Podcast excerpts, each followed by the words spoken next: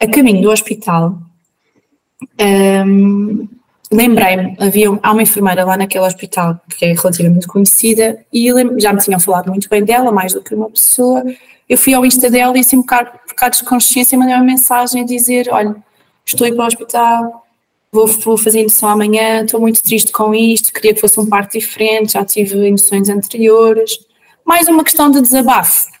Uhum. E disse: olha, se não, tiver, se não me cruzar consigo, já tinha tido uma amiga que tinha tido a ver com ela noutro sítio, se não me cruzar consigo, pelo menos que me cruze com uma equipa alinhada com a sua forma de estar, porque tenho a certeza que assim vai ser dentro do, do género, vai ser bom.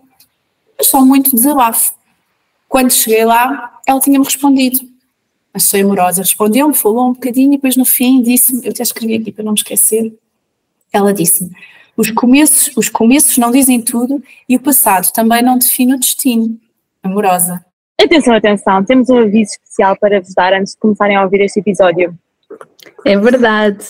Então, eu e a Sara queríamos dizer-vos que vamos estar no, na Feira da Grávida no dia 9 de setembro, que começa às 10h30 e termina uh, às 7 da tarde. Vai ser no Largo Residências em Lisboa, em Arroios e vamos lá estar enquanto todas individuais e e depois do almoço temos uma, uma emissão especial do, do podcast onde, vai, onde vamos ouvir a Sofia a relatar o parto do Martim. É verdade.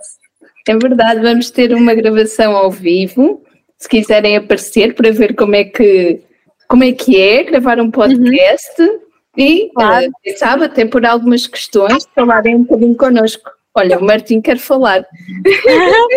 Diz Martim, é isso. Ele está a dizer para aparecerem, para trazerem disposição, para trazerem boa vontade, de nos ouvir e, e pronto, é só isso. Muito obrigada. E até já. Bom episódio. Vemo-nos lá. Olá, eu sou a Sofia, sou doula na gravidez e no parto, dou apoio na amamentação e sou consultora de fraldas reutilizáveis. Olá, eu sou a Sara, sou doula da gravidez ao pós-parto e estamos aqui para dar voz às histórias de partos positivos e empoderadores e mostrar que gerar vida e parir de forma feliz e humanizada é possível sim em qualquer realidade. Por isso junta-te a nós e vem ouvir histórias de partos de encantar pela voz de quem os viveu. Bem-vindas e bem-vindos. Hoje temos connosco a Tânia. Tânia, queres-te apresentar? Olá, Tânia. Olá, olá, ambas. Sim, claro, eu sou a Tânia.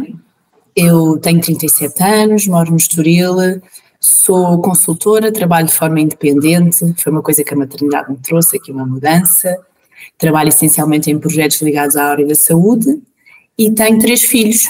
Tenho a Antónia, que tem 5 anos, o Duarte, que tem 3, e a Sancha, que fez há 2 meses, tem quase 3 meses, a Sancha. Uau! Bem pequenina. Bem pequenina. É.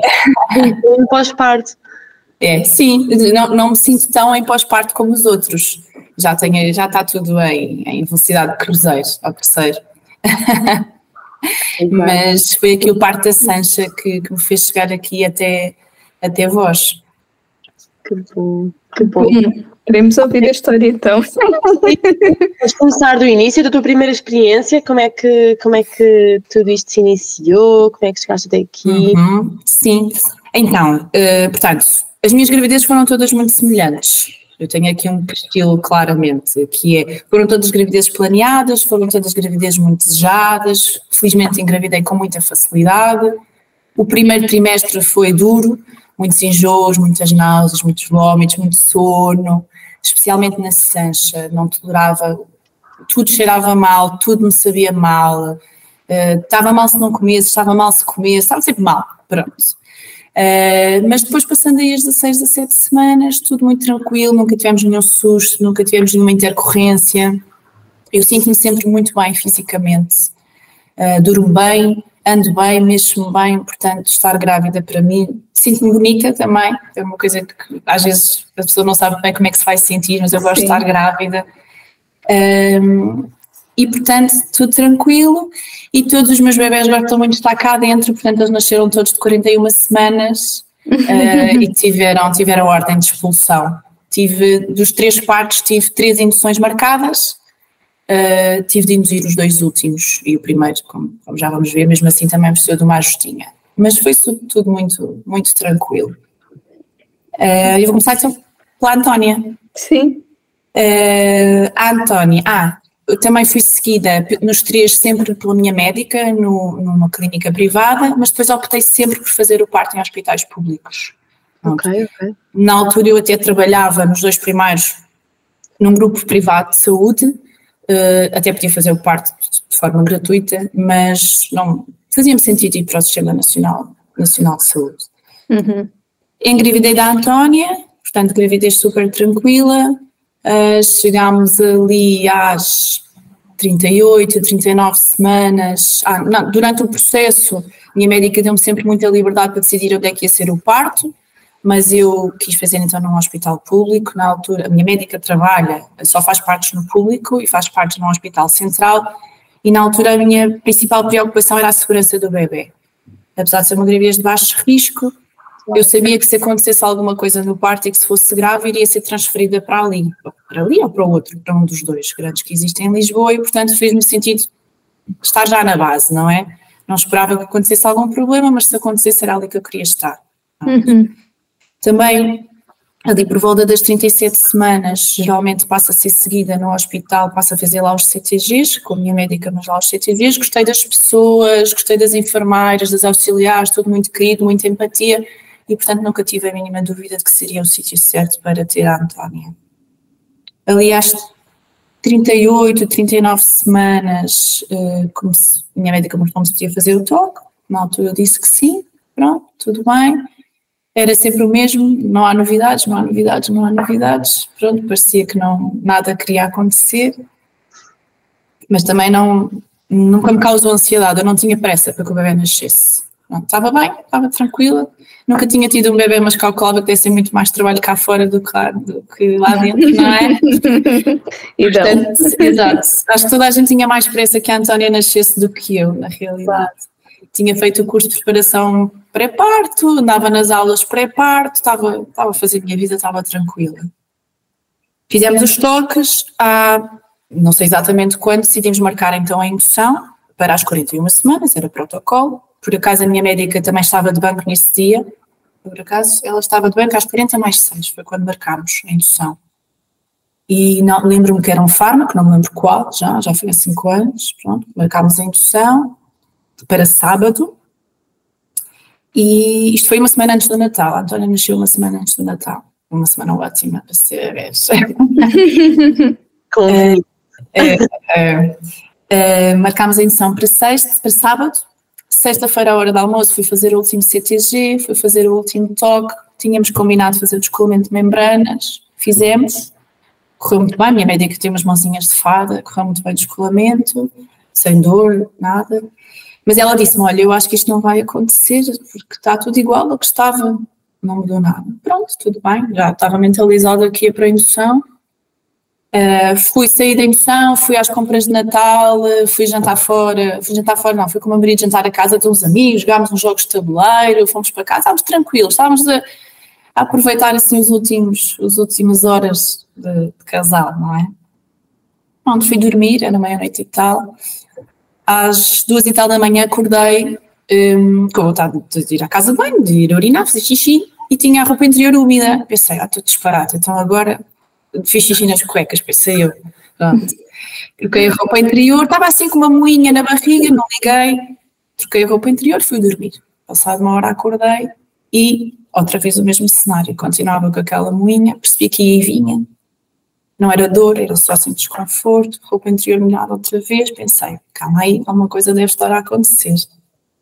Fui para a sala, sozinha, telemóvel, caneta, lápis, tentar perceber se eram contrações, aquelas coisas que nos dizem no, no, no curso pré-parto, não é? Acho que é 5 e 5 minutos, duração de um minuto, durante uma hora, uma coisa assim do género. Estive lá a apontar, tive para aí duas horas lá a tentar perceber se era, se não era, percebi que era, estava com contrações e que era a bolsa gota, efetivamente. Acordei meu marido, tomámos banho, arranjámos tudo como tranquilo, e tínhamos uma viagem mais ou menos de 15 a 20 minutos para Lisboa e fomos. Um, Cheguei ao hospital, confirmaram que eu tinha a bolsa rota, mas tinha um centímetro de dilatação apenas. Pronto, mas fiquei internada com a bolsa rota, já não deixaram sair. Aquilo é, é, é o primeiro parto, não é? Porque a pessoa não sabe o que é que vai. A pessoa ouve, não é? Dá-lhe algumas indicações, mas depois estar lá é tudo assim um bocadinho. O que eu senti foi. Eu sou uma pessoa bastante curiosa e senti que ia informada, mas depois de estar lá, vocês me dizem que é para ficar, eu fico. Se vocês me dizem que é para fazer isto, eu faço, não é? A não sei que seja assim uma coisa muito flagrante ou que me deixe muito desconfortável, mas eu estava muito tranquila. Da entrada no bloco de partos, estive sempre com o meu marido, isto, sair de casa, não sair, dar entrada, não dar, eu devo ter vindo para o bloco de partos mais ou menos por volta das sete da manhã, por aí. Uhum. Mais tarde eles fizeram obras no hospital, mas nesta altura ainda era aquele circuito do a sala da dilatação e depois a sala da expulsão. Pronto, portanto uhum. eu tive o dia todo. Então eu dei entrada às sete, mais ou menos, e a Antónia nasceu às onze da noite desse dia. Uhum. Quase, quase 24 horas depois da bolsa ter rompido. O que é que aconteceu neste período? Um, muita ocitocina, porque eu não dilatava, mas depois eu também estava deitada. Pronto. Lembro-me de pedir várias vezes para ir à casa, perguntar várias vezes para ir à casa de banho.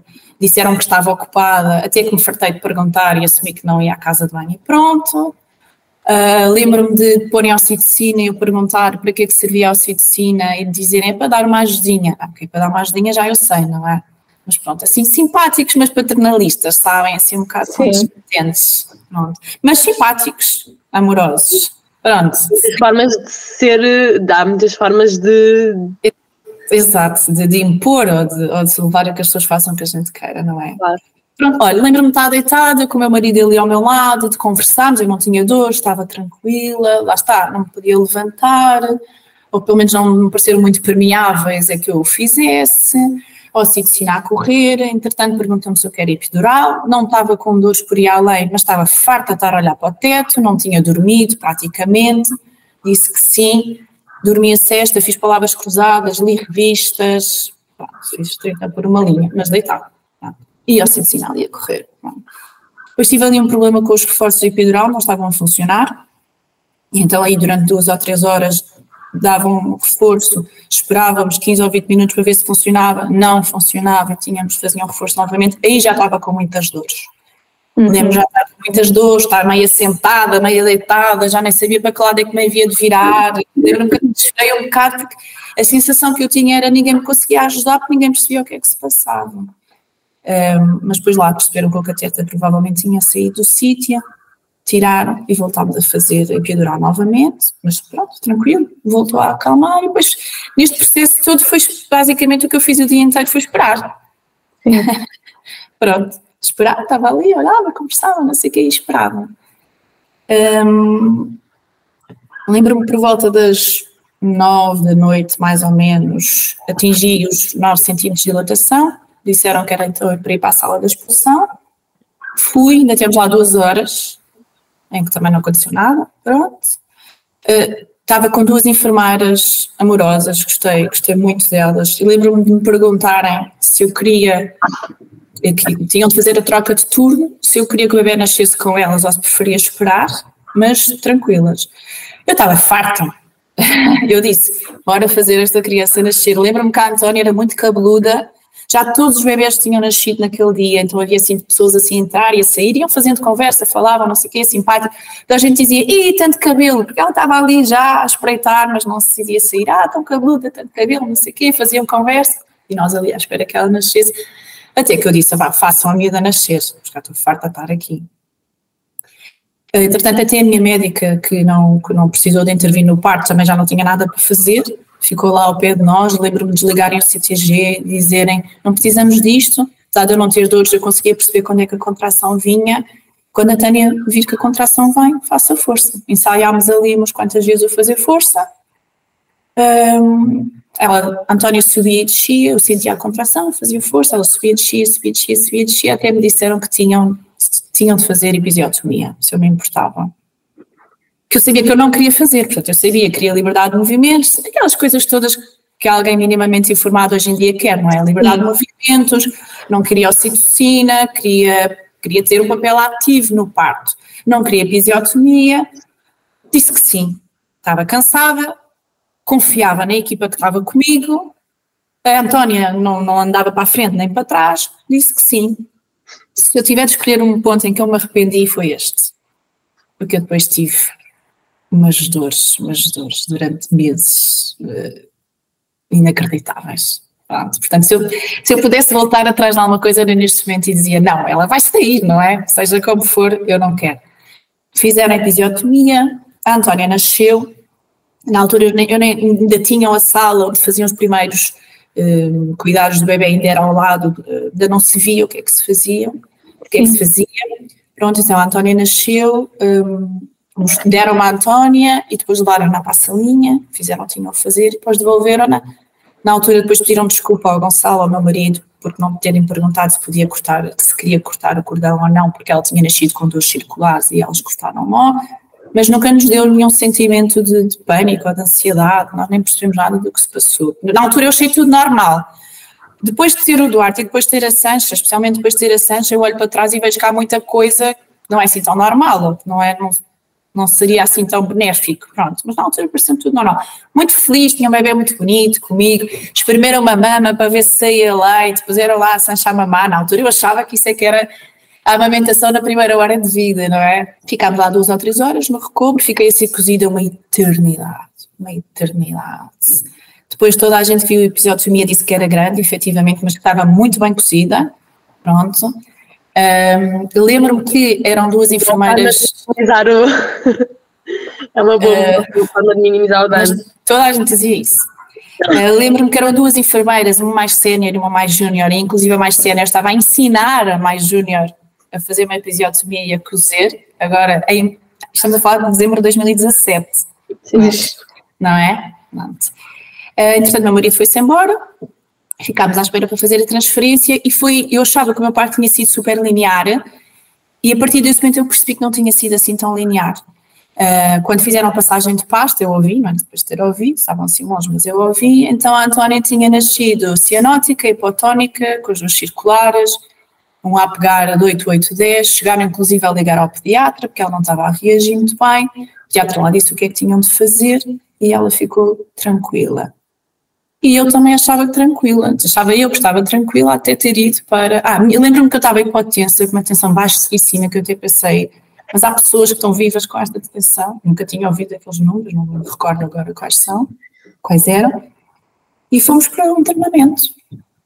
No internamento tive lá três noites, em vez das habituais duas, porque não conseguia fazer o levante. Sempre que tentava fazer o levante tinha uma quebra de tensão. Hum. Portanto, eu dei entrada no hospital às 7 da manhã, ela nasceu às 11 da noite e eu só, de sábado, eu só me consegui levantar segunda-feira de manhã. Não conseguia, via tudo branco, ficava mal disposta, não conseguia. No meio disto tudo, andava completamente dopada, porque tinha umas dores inacreditáveis na episiotomia, não me conseguia sentar, era completamente impossível.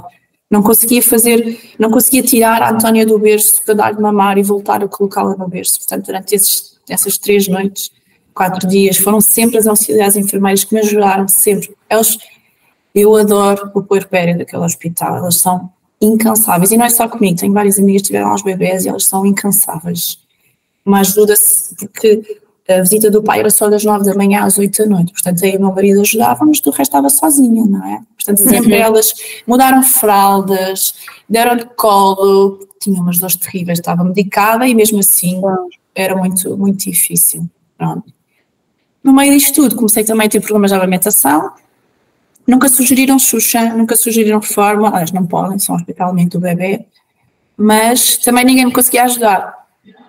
Tinha, tinha dores, comecei a ter dores, comecei a fazer feridas uh, e ninguém me conseguia ajudar. Olhavam para ela, diziam que ela pegava bem, ela pegava bem, ela pegava bem, pronto. tudo bem, tudo tranquilo. E ao fim do quarto dia fomos para casa. As dores na episiotomia, assim mais intensas, duraram pelo menos um mês, em que eu não me conseguia sentar, não conseguia vestir nada que roçasse na cicatriz. Andar, andava assim com uns passinhos de bebê, muito pequeninos. Uh, ou seja, demorávamos horas a sair de casa, entre dar de mamar, eu tomar banho, ir à casa de banho, fazia tudo super devagar, cheio de medo, não é? De tocar, me doesse e deslocar-me. A casa até era pequena, mas eu parecia um corredor em claro. quilómetros. Uhum. Durante esse processo, a Dória não ganhava peso.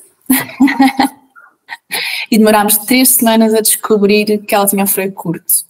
Chamámos uma conselheira de amamentação por autorrecriação, na altura ninguém, nem no centro de saúde, nem a nossa Não pediatra, ninguém sugeriu, sim, percebi que havia muita desinformação. Olhavam para a boca dela, achavam que ela estava a mamar bem, mas eu sangrava a dar mama.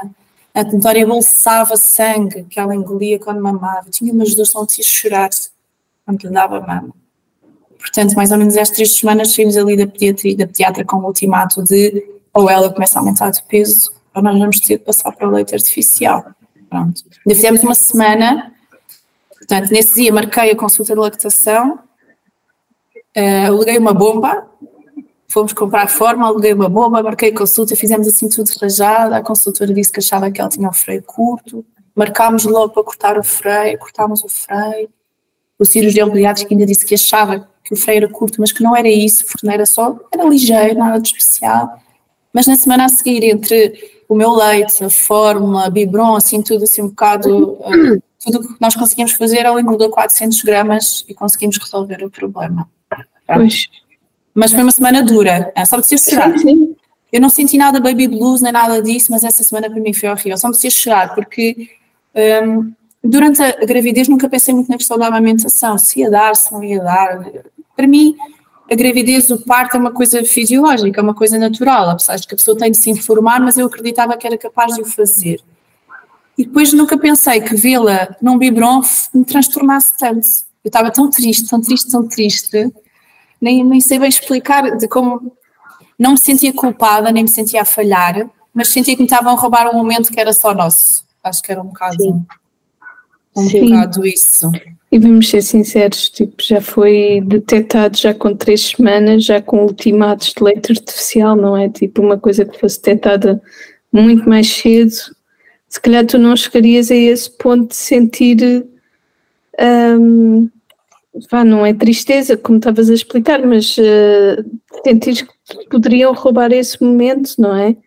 Porque até a recuperação de peso teria sido mais rápida. mais linear, sim, se calhar não tínhamos chegado a este ponto. Foi uma semana que andei obcecada, eu, eu, eu, eu, eu registava a quantidade de leite que eu retirava da mama, a quantidade de leite que eu lhe oferecia, a quantidade de leite que ela bebia, se ela bebia o forma ou não, a quantidade que ela bebia.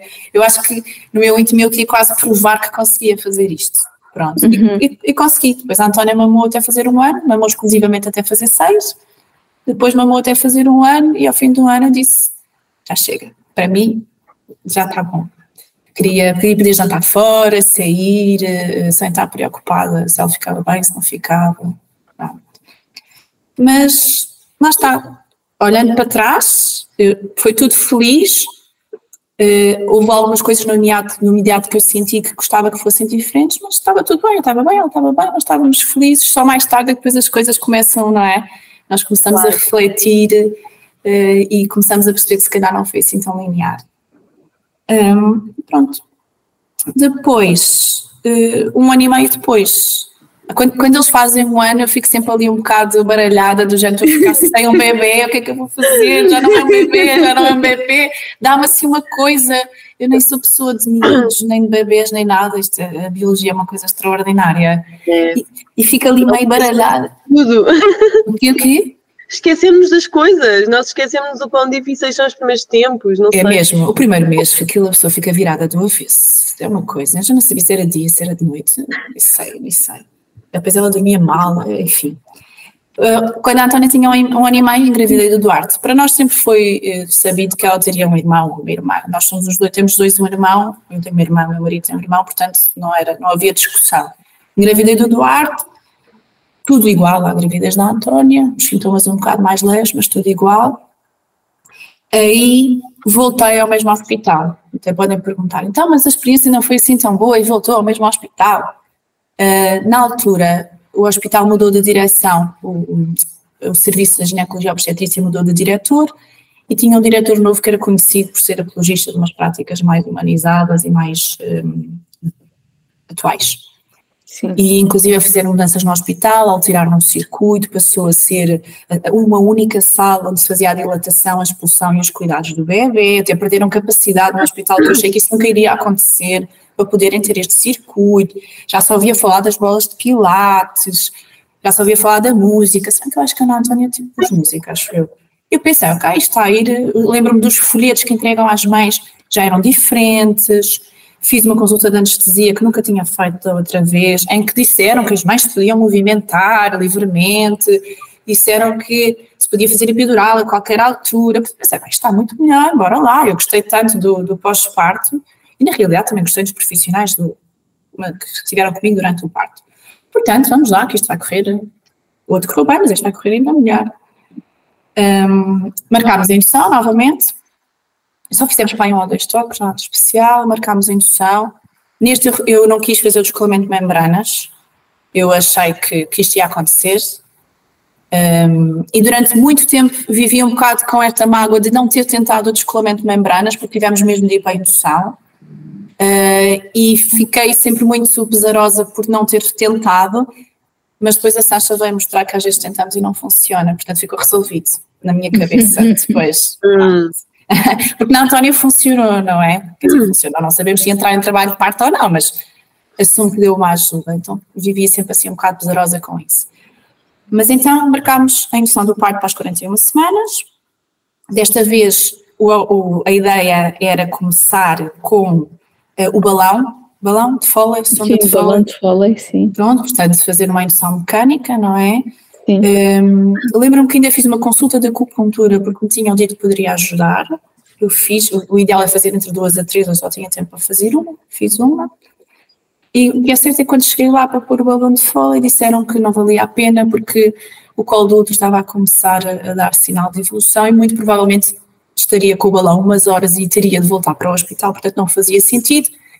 A indução estava marcada para quinta-feira com o balão e para sexta-feira com os fármacos se o balão não funcionasse, mas então quinta-feira avançámos logo com o fármaco, com a fita de progesterona. Uhum. Uh, fui internada, puseram uma fita por volta da hora do almoço, uh, pronto, eu fiquei ali a olhar para o teto outra vez, Nunca ninguém me disse de ficar sentada ou deitada, até porque podia ir à casa de banho e podia fazer as minhas refeições, mas também nunca ninguém me disse mexa-se. Pronto. Então estava ali, meu marido estava ali, conversávamos, não sei o quê, levantavam para uma coisa, levantavam para outra, tudo bem. Uh, por volta sentia-me bem, não sentia nada, mas uh, o CTG já acusava algumas contrações, mas eu não, não sentia rigorosamente nada. Por volta da meia-noite lembro-me de entrarem as enfermeiras, ah, fizemos o CTG antes de dormir, entrarem as enfermeiras e dizerem: olha, não se assuste, mais uma vez lá está. Nunca senti ansiedade, nunca senti nervosismo, sempre uma paz.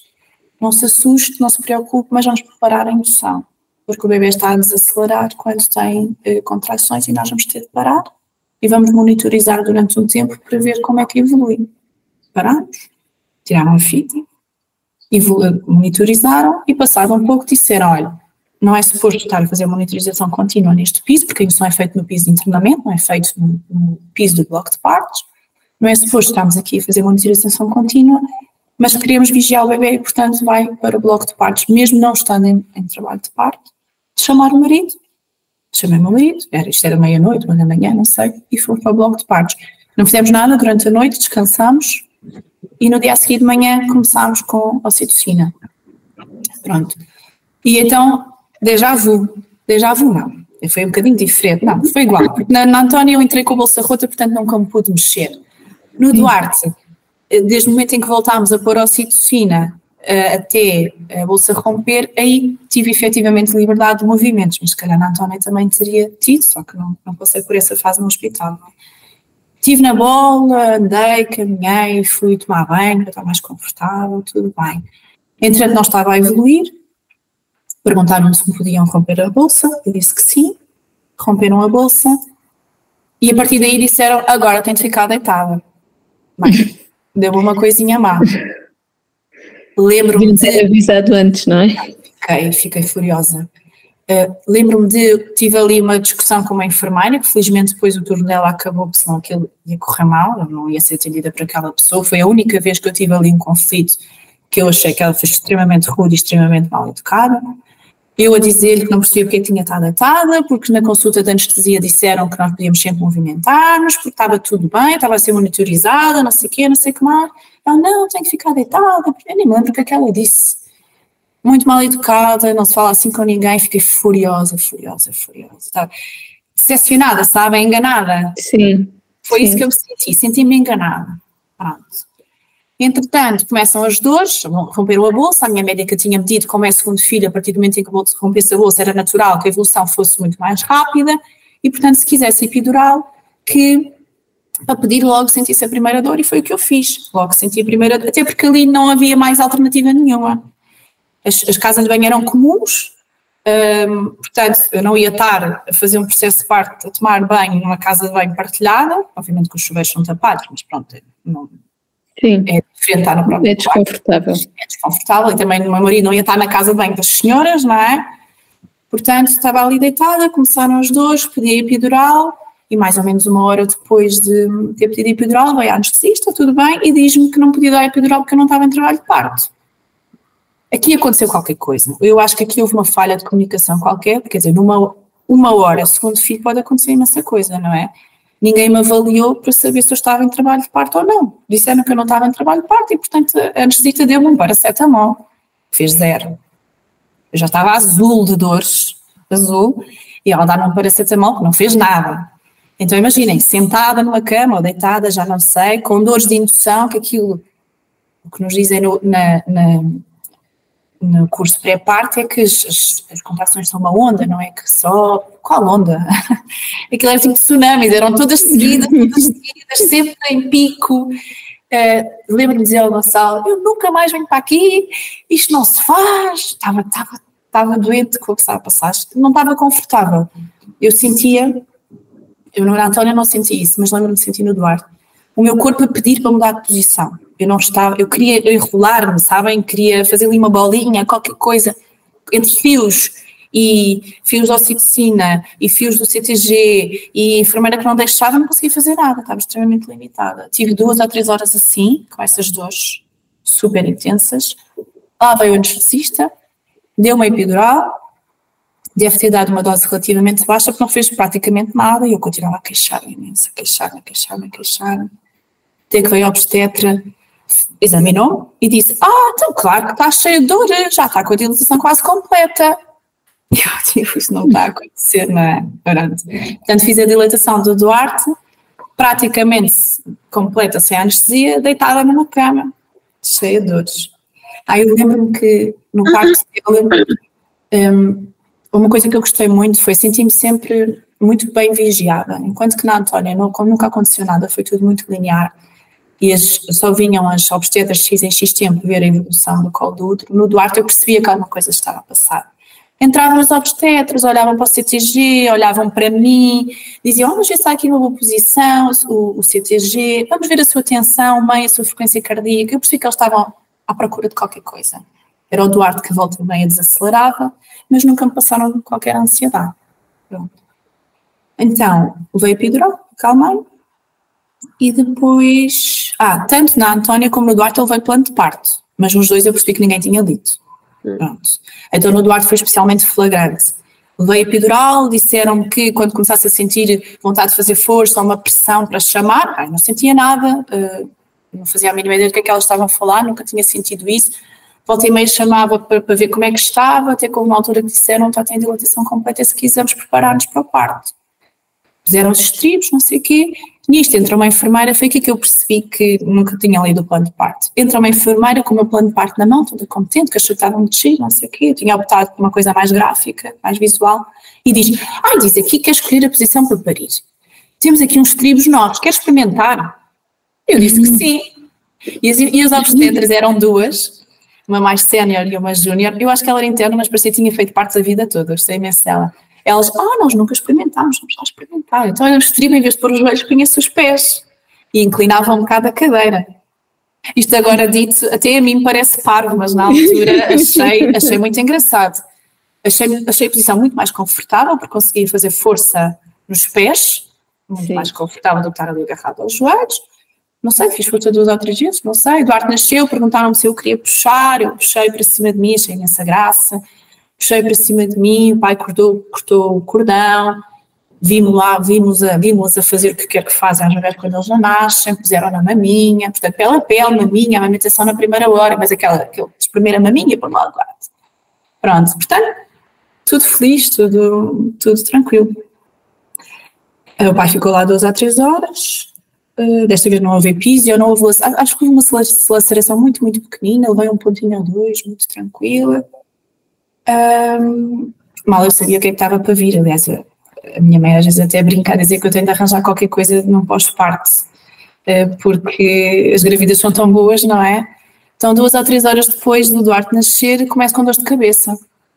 Queixei que com uma dor de cabeça, deram um analgésico qualquer, levaram para o retubro e as dores de cabeça tornaram-se insuportáveis, até que me disseram que eu tinha, estava a ter um, um efeito adverso, um, um efeito adverso, uma consequência da epidural que é extremamente rara, mas sendo extremamente rara, mesmo assim é mais comum, que é a punção acidental da dura mater.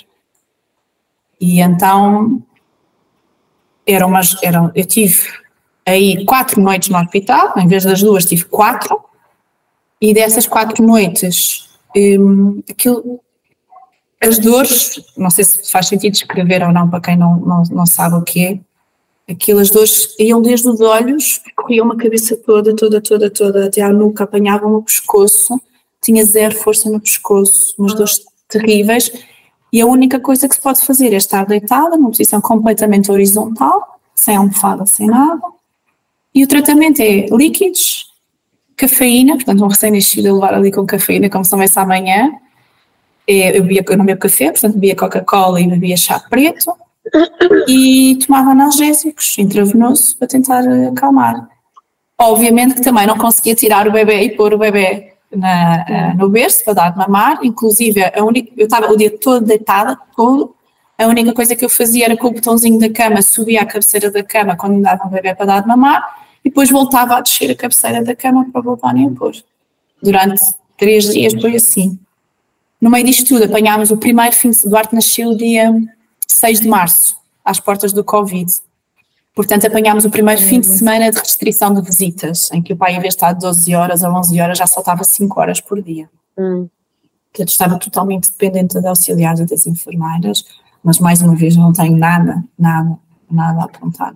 E ouvi-as no corredor a dizer: a senhora da punção, não sei o que, não sei o que mais. Eu era a única, no meio de 30 tal puérperas que estava nesta condição, foram sempre super, super uh, amorosas, mas foi duríssimo, foi, foi duríssimo, não sei quantos dias deitada novamente, depois aquilo, o protocolo era ou evolui em 48 horas ou se não evolui tem de ser ao bloco de partos, fazer um, um blood patch, na prática é retirar um pouquinho, um pouco de sangue e tapar o buraquinho que estava a causar a, as dores com o nosso sangue, fiz isso no bloco, Ainda me zanguei lá com a anestesista, que me deixaram horas à espera, sozinha numa sala às escuras, e eu com recém-nascido, que não sabia quem é que estava com ele, o que é que lhe estavam a fazer, se ele tinha comido, se não tinha.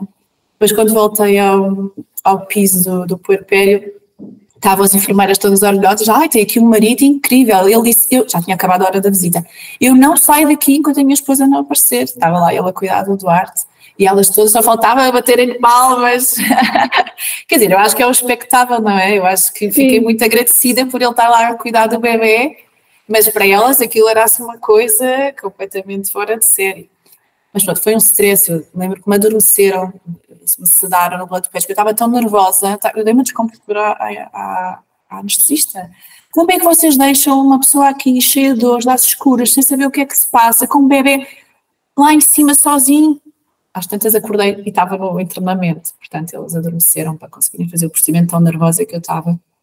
E lembro-me de estar no bloco para fazer o, blood patch e de ouvir ponham a oxitocina a correr, ponham a oxitocina a correr, ponham a oxitocina a correr. Lembro-me perfeitamente como se fosse hoje. Eu só pensava, mas bolas, toda a gente precisa de oxitocina neste hospital. Lembro-me como se fosse, como se fosse hoje. Depois melhorei, fiquei mais um dia lá, Ainda fiquei mais dois ou três dias de repouso em casa, só me levantava para ir à casa de banho para comer. Pronto, mas depois passando isso, ficámos bem. O Duarte mamava bem, crescia bem, uh, ficámos bem, ficámos em casa dois meses. foi, uh, foi sair do hospital, viemos para casa e só saímos passados, passados dois meses. Portanto, os nossos primeiros dois meses de vida do Duarte éramos nós os quatro. A Antónia com dois anos, o Duarte recém-nascido e eu e o meu marido tipo, em modo de sobrevivência. Uh, mas por outro lado, até foi bom, porque tivemos dois meses os quatro, eh, sem ninguém chatear, sem interferências. Eh, foi duro. Sem opiniões. sem opiniões, sem pessoas a querer tocar nele, porque já não é agradável nesta altura, muito menos. Eu lembro que depois de deixar, já, já, já podíamos sair de casa, eu durante meses não deixei ninguém tocar no Eduardo, porque nós foi o início, nós não sabíamos o que, é que era aquilo, não era? Uhum. Pronto, mas lá está, mais uma vez, aí eu consegui logo no momento perceber que nem tudo foi linear, fiquei logo muito chateada com a restrição de movimentos, tive o azar de ter tido a punção, mas olhando para trás, refletindo agora, eu consigo perceber que os pós-parto foram duríssimos, mas eu acho que foram duríssimos porque houve excesso de intervenção, excesso de fármacos, e que se calhar se eu tivesse andado, se calhar se tivesse estado na posição, se calhar até ia acabar parecido, mas eu tenho sérias dúvidas se tivesse acabado da mesma forma. Uhum. Não é? Eu tive um papel completamente passivo nos dois partos, a levar fármacos, fármacos, fármacos, e qualquer pessoa que leia as, contra, as, os, as possíveis consequências da epidural, ele pode dar náuseas, pode dar vômitos, pode dar comichão, pode dar hipotensão, pode dar isto, pode dar aquilo, pode dar o outro, e é tudo revertido com fármacos. Às tantas a pessoa está ali, às tantas já nem sabia o que é que levava, o que é que não levava, não é? Um, e, e, acredito piamente que parte da dureza dos pós-partos se, se deveu ao excesso de fármacos e ao excesso de, de, intervenção. Mas lá está, tirando um ou outro ponto, senti-me sempre respeitada e, e, eu consigo perceber que não foi o correto, mas na altura é difícil ter esse, esse discernimento, não é? Claro. Uhum. Pronto, depois depois também tive a sorte de, eu fiz sempre o meu pré-parto e o meu pós-parto no mesmo sítio. Um programa tem vindo a crescer muito e tenho tido contato com muitas mães e conheci muitas mães que tiveram bebês em casa ou tiveram bebês em casas de parto ou em hospitais, eh, partos muito mais fisiológicos, algumas mesmo sem epidural, algumas porque não chegaram a tempo, outras porque não, não queriam efetivamente. E, portanto, ao longo deste processo também fui conhecendo pessoas com experiências diferentes, porque a experiência das minhas amigas naquele hospital era igual ou muito parecida com a minha. Uhum. Fui ouvindo coisas, fui lendo mais, fui pesquisando mais. Uh, depois houve ali uma altura que nós não sabíamos se queríamos mais um filho ou não, até que decidimos que sim. O terceiro filho já é aquele passo. Será que cabe no carro? Será que cabe em casa? Será que podemos pagar a escola? Quem é que fica com os três? Nós precisávamos ir a algum lado. Esse tipo de, de coisas que nunca pensámos no primeiro. Uh, mas decidimos. As nossas decisões enquanto casal foram sempre muito de nós queremos fazer isto, vamos fazer, nós conseguimos fazê-lo. A Sancha foi assim a que demorámos mais a decidir, até que nós queremos, bora lá, tudo se faz. Engravidei da Sancha, o início da, da, gravidez da Sancha foi engraçado, porque hum, nos outros uh, faltou uma menstruação, eu esperei uns dias para fazer o teste, pensei, vamos esperar, pode ter sido aqui falso alarme, não sei o quê, mas fiz. A Sancha não foi preciso.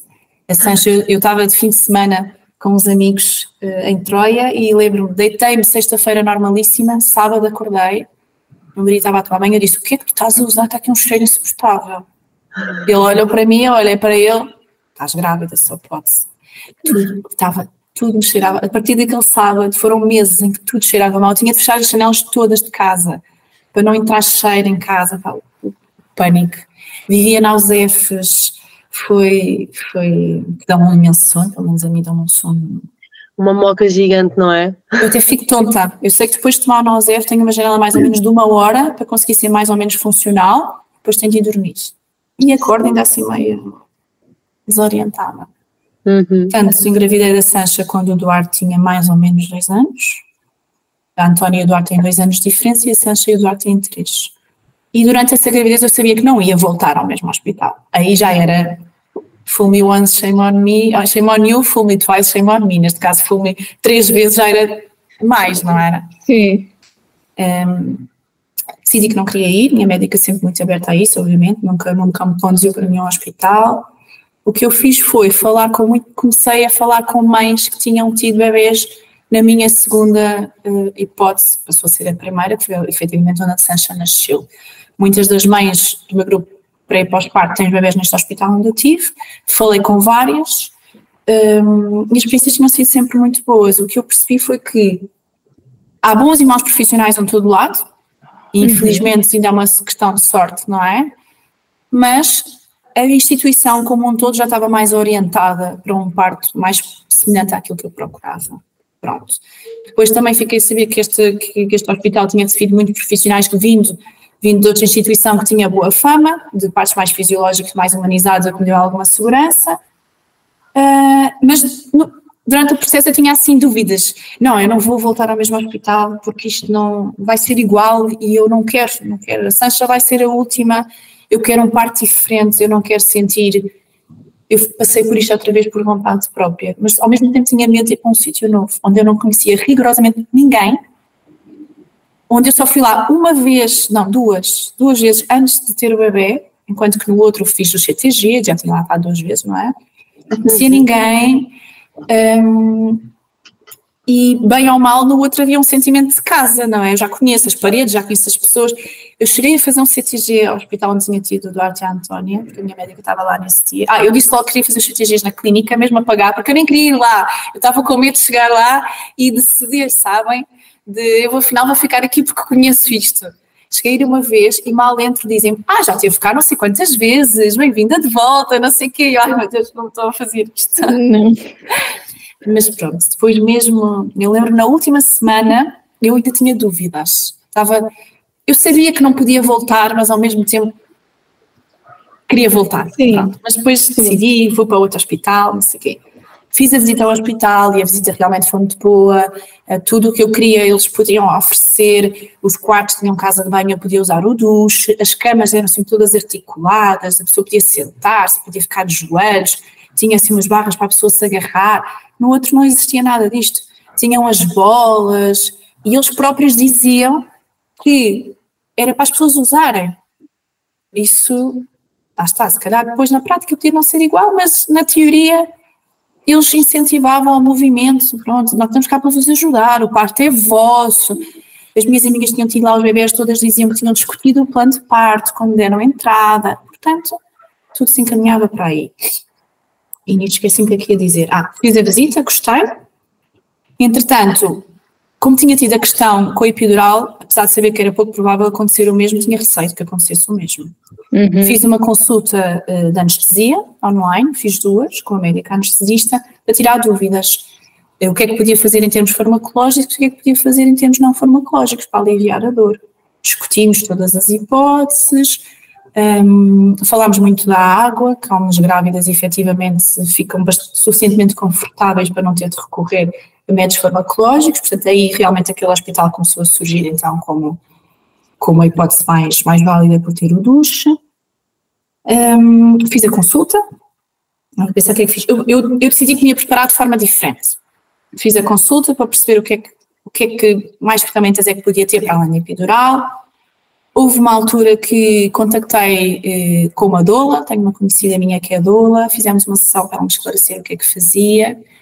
Eu até estava mais ou menos a achar, porque o que é que eu queria? Eu queria, para além de ter uma experiência diferente no hospital, eu queria ir para o hospital o mais tarde possível. Eu queria, era o que eu queria, entrar em trabalho de parte em casa, ficar em casa o maior tempo possível, sabendo que a partir do momento em que entro no hospital, aí já estamos um bocadinho à mercê de quem lá está, não é? Pronto. Sim. Falei com a doula, mas meu marido não ficou muito entusiasmado. Não viu assim uma grande mais-valia por inúmeros motivos. Primeiro, porque não sabia se entrar em trabalho de parte espontânea ou não, não é? E depois, ele mesmo no papel de doula achou que não era incrível. Mas disse, faz o que tu quiseres. Aliás, durante as gravidezes do parto, ele dá a opinião dele, mas em última instância a decisão é minha, sou eu que vou ter a criança, não é? Mas eu fiquei ali um bocado desconfortável em estar Sim, estar a contratar uma pessoa que iria estar na nossa intimidade e ele poderia não estar confortável com isso. Uhum. Ele disse-me sempre que eu podia fazer ah. o que eu quisesse, mas eu estava desconfortável com isso e estava a causar-me ansiedade a mim. Adiei a decisão. Eu falei com a Dula já às 20 e tal semanas, depois fomos de férias e não sei o que, não sei o que mais. E às 37 é que eu disse que não ia avançar. Depois também começou a entrar outro fator que é, eu comecei a sentir que se dissesse que sim, eu ia querer fazer uma maratona numa pista de 100 metros, não é? Porque tinha no máximo 4 semanas para o bebê nascer, assumindo que induziam às 41 semanas, não é? Portanto, também comecei a sentir que se calhar eu contrato a doula hoje e ela nasce amanhã. E às tantas, a decisão estava a causar-me ansiedade por causa de meu marido não estar 100% confortável e eu também já não estava, estava a sentir que, que me estava aqui a fugir, sabem, por entre os dedos. Sim. E disse que não queria. Mais tarde arrependi-me e depois desarrependi-me e assim flutuando, sabem, estava realmente assim muito confusa. Mas houve, pronto, já às 37 disse que não queria, às 39 fui chamada para o hospital onde decidi fazer o parto para fazer a consulta, só que está tão cheio, só fazem às 39 semanas, às grávidas que não, não são seguidas lá. Tudo bem, fui lá e a primeira, o primeiro contacto foi péssimo. E eu saí de lá a pensar o que é que eu estou a fazer à minha vida. Porque eu entrei grávida de 39 semanas e não sei quantos dias, uma, uma médica nova que me diz: Bem, já se sabe que a partir das 39 semanas bebês não estão a fazer nada na barriga, mas pronto, isto é um serviço público, não se pode fazer nada antes das 41 semanas. Eu olhar para ela, eu parecia, parecia que estava noutra dimensão. Não, do que eu leio, do que eu ouço. Bom. Exato, tudo o que me tinham falado de bom destruíram ali naquele momento. O CTG foi impecável, e com a enfermeira, déjà vu, não há nada, não há contração, não há nada, nunca tinha ouvido nada diferente. Entro na consulta e deparo-me com isto, é um cenário de terror ela não era mal educada, mas sabem que aquelas pessoas são assim um bocado passivo-agressivas. Falam, respondem, mas sempre com aquela cara do eu não concordo com isso e você é uma idiota, sabem? Sim. Mas respondi às minhas perguntas. Disse-me isso às 39 semanas, depois disse-me que queria fazer o toque, eu disse que não queria, e disse, para quê? Para me dizer que estou, vou entrar em trabalho parto ou não? Isso não vai mudar nada, certo? pois não muda nada, mas isto, mas aquilo e meio outro, sempre ali com aquele perfil assim um bocado passivo agressivo, até que disse, olha, faça lá o toque. Fez, nada, nada de novo, nada de novo, não há qualquer evolução, não sei o que, não sei o que mais, vamos marcar a emissão para as 41 semanas, eu já sabia que eles não marcavam para depois, lá está, tinha amigas, uma, uma amiga que recusou a indução e para aquilo parecia que, que, o mundo ia implodir, não era, mas eu, eu, eu não me queria pôr nessa posição. Um, e então assinei, assinei não, trouxe o papel para casa para assinar, explicaram-me que faziam com comprimido vaginal oral, que entrava no dia antes das 41 semanas, eu ia induzir eh, sábado de manhã, tinha de dar entrada na sexta-feira à tarde, ao final do dia, eh, para garantir que estava lá horas e não sei o quê. Eu saí da consulta desfeita. Ah, depois fizemos uma ecografia, aí já correu bem, explicou-me tudo, não sei o quê, só que não podia ser perfeito, não é? Na sala onde eu fiz a ecografia estavam duas ou três obstetras que não saíram, estavam a falar sobre uma revista cor-de-rosa qualquer, umas fofocas, e ficaram o tempo todo a falar enquanto eu estava na sala a fazer o exame. Portanto, eu saí de lá com uma impressão péssima, péssima. Uhum. Mas depois fiquei muito no. Quem faz a parte das enfermeiras. Uh, minha própria médica tinha dito que o rácio de enfermagem doente era superior neste hospital. Uh, e no, no, outro, onde eu pari, era mais, tinha mais médicos do que enfermeiros, portanto aqui o rácio era, era diferente, isso é normal, o outro é um hospital central, não é, para casos mais graves, eu fiquei muito nisso, vai ser uma enfermeira ou um enfermeiro, não vai ser um médico, porque os médicos que eu via tinha sido tudo uma tragédia, senti tão desrespeitada naquela sala, mas pronto, Marcámos a indução, fui para casa, ler o papel, saí de lá de rastos, saí de lá tristíssima, tristíssima, tristíssima, só preciso chorar. Chorei, inclusive. Porque. Eu acho que às vezes hum, hum, as pessoas estão tão fixadas no seu dia a dia que não percebem que um pequeno pormenor como este, qual era a necessidade de estar na mesma sala que tu não, a comentarem a vida, não é? Uma revista cor-de-rosa, podiam estar a falar do jogo de futebol, ou podiam. É um momento importante para aquele paciente, portanto. É, a pessoa torna-se invisível. É e a pessoa está a se tornar invisível a poucas semanas de parir naquela unidade. Eu penso, ninguém me vê, o que é que vai acontecer? Mas aí não gostei, mas fiquei muito, não vão ser estas pessoas. Ah, mas a médica ainda me disse que marcou a indução, que por acaso naquele dia até estava lá. Eu pensei, olha que sorte está cá na indução, pensei eu, não achei nada, não foi nada uh, tranquilizador.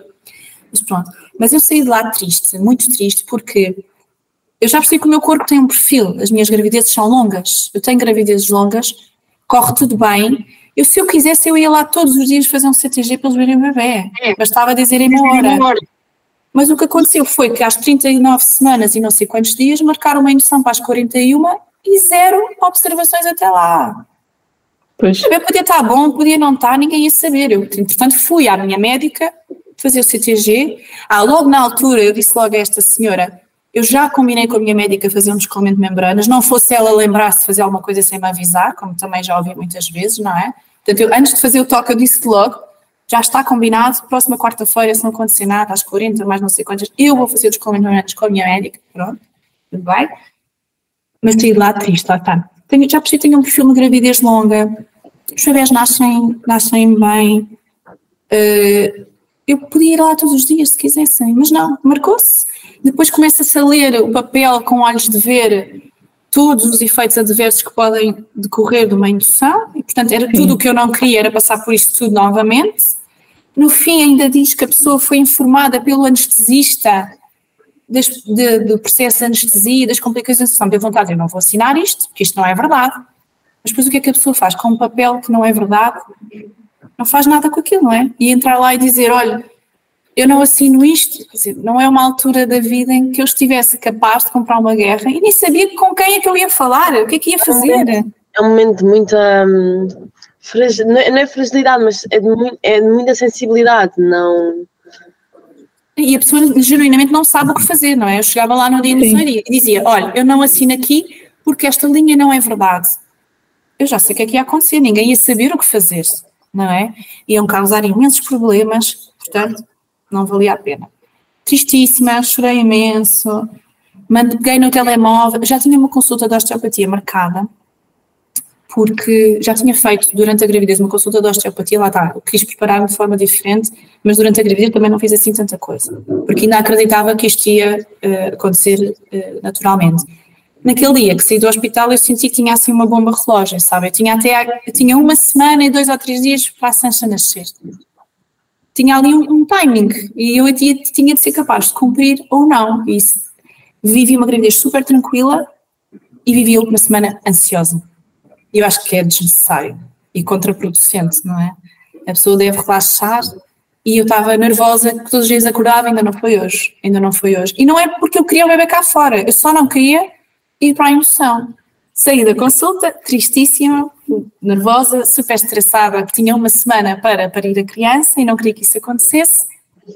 Peguei no telemóvel, mandei mensagem à fisioterapeuta do pré e pós-parto a dizer preciso de ajuda, tenho indução marcada outra vez, não quero que isto aconteça novamente, o que é que eu posso fazer? E disse-lhe, já tenho a osteopatia marcada, porque já tinha combinado com a osteopata marcar. Ela disse-me, bebe chá de folha da moreira, ou o que é, não sei, Pensei, fambrizeiro, isso. Pensei, mal não faz, tudo bem. Bebi chá, tinha de beber água, tinha de beber qualquer coisa para me hidratar, podia ser chá, pronto. E marquei uma ação de acupuntura. Isto foi uma quarta, quinta-feira já tinha a osteopatia marcada, fui à osteopatia e marquei a acupuntura para a semana, na semana seguinte, no mesmo dia que fazia o descolamento. Portanto, uma semana e meia, tudo, fiz tudo uma semana e meia.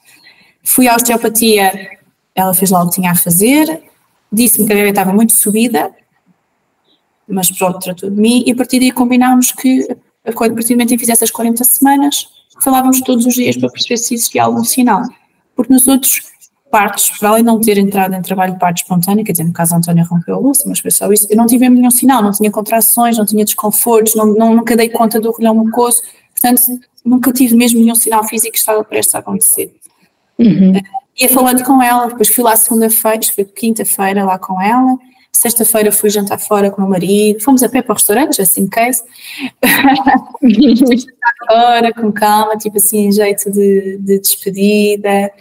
Um, mesmo o meu mindset mudou, eu, eu decidi, eu vou aproveitar, vou parar de fechar aquelas caixinhas de está tudo pronto para os miúdos, está tudo pronto. Aquelas coisas que as mães fazem todas para garantir Sim. que fica tudo funcional antes de nós sairmos.